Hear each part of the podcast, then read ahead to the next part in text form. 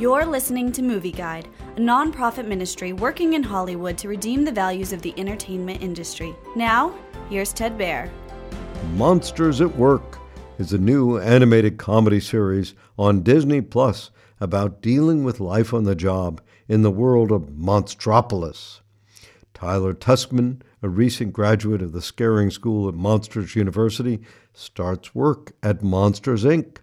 However, he discovers that instead of scarers to create energy, they're now using laughter. They send Tyler to work with a weird group of misfits in the Monsters Inc. facilities team, or MIFT. Tyler must learn to work with others while he trains to be a jokester for the laugh floor. Meanwhile, Mike and Sully learn the difficulties of leadership and running a company. The themes of Monsters at Work include dealing with the challenges life brings, not judging others by first impressions, running a business, and upholding dignity and honor. Many episodes involve the main characters learning from their mistakes and fixing them. There's little to no objectionable content in Monsters at Work.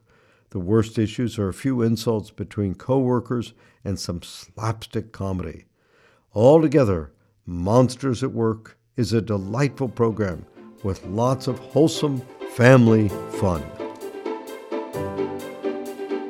Movie Guide works to protect you and your family from the negative influences of the media and is also working in Hollywood to redeem its values from a biblical perspective.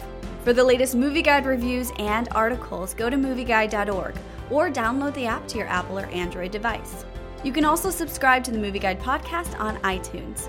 Support Movie Guide's mission to transform the culture by redeeming the media.